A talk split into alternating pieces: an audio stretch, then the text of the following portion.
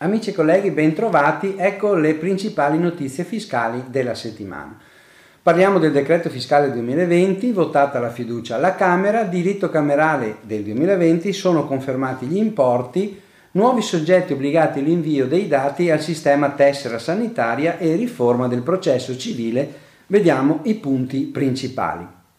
Decreto fiscale 2020, votata la fiducia alla Camera, pioggia di emendamenti presentati sul decreto fiscale collegato alla legge bilancio 2020. Come ogni anno il decreto con le misure fiscali urgenti che si accompagna alla manovra finanziaria è stato stravolto dagli emendamenti presentati. Il testo del decreto legge 124 è stato approvato giovedì con fiducia alla Camera ed è passato al Senato per terminare l'iter parlamentare nei prossimi giorni. Vi ricordo alcune delle principali, novità approvate finora, che è la possibilità di presentare il modello 730 per contribuenti che hanno solamente redditi da lavoro autonomo occasionale, modifica la fattura elettronica all'imposta di bollo col versamento di quest'ultimo in misura semestrale se di importo inferiore a 1000 euro annui, stretta sulla responsabilità per reati tributari da parte di imprese e società, possibilità di utilizzare il ravvedimento operoso per tutti i tributi, l'anticipo di applicazione delle agevolazioni per gli eh, rimpatriati anche a quelli rientrati in Italia dalla data di approvazione del decreto legge, cioè 30 aprile 2019, modificata la disciplina dei PIR eliminando il limite all'unicità dell'investimento, modifica la dichiarazione IVA precompilata da parte dell'Agenzia dell'Entrata alle scadenze previste per l'esterometro che diventa a questo punto trimestrale,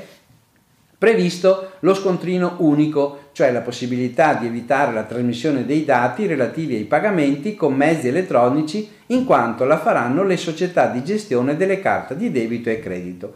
Infine, in materia di selezione dei revisori dei conti negli enti locali, un emendamento al decreto legge reintroduce per il ruolo del presidente del collegio sindacale la, par- la, nomina da parte dei consigli comunali, determinando così il superamento del criterio dell'estrazione a sorte che è in vigore dall'anno 2012. Molte critiche su questo le associazioni professionali perché si torna al mercato, oggi va di moda il mercato delle vacche.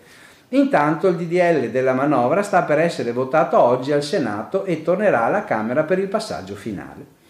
Diritto camerale 2020. È stato pubblicato l'11 dicembre 2019 la nota del Mise che ha confermato per il 2020 gli importi del diritto camerale annuale, poi nuovi soggetti obbligati all'invio dei dati al sistema tessera sanitaria per l'elaborazione dei redditi da parte dell'Agenzia delle Entrate è stata ampliata la platea dei soggetti tenuti alla trasmissione dei dati al sistema tessera sanitaria già a partire da quelle sostenute dal 1 gennaio 2019.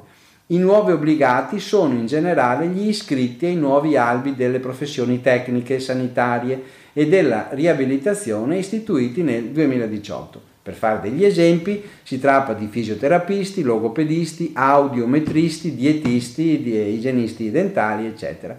La lista completa la trovate nel PDF allegata al video.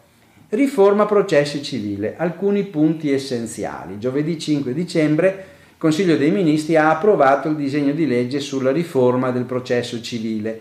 Alcuni elementi chiavi, cioè rendere il processo più celere, riducendo i termini delle diverse fasi, incentivare l'utilizzo degli strumenti di risoluzione alternativa delle controversie per alcune materie ridurre i casi in cui il Tribunale giudica in composizione collegiale prevedendo l'utilizzo del ricorso come atto introduttivo, assimilare il processo davanti al giudice di pace al modello del Tribunale in composizione monocratica, eliminando il tentativo obbligatorio di conciliazione, prevedere riduzione dei tempi e costi delle procedure di espropriazione immobiliare.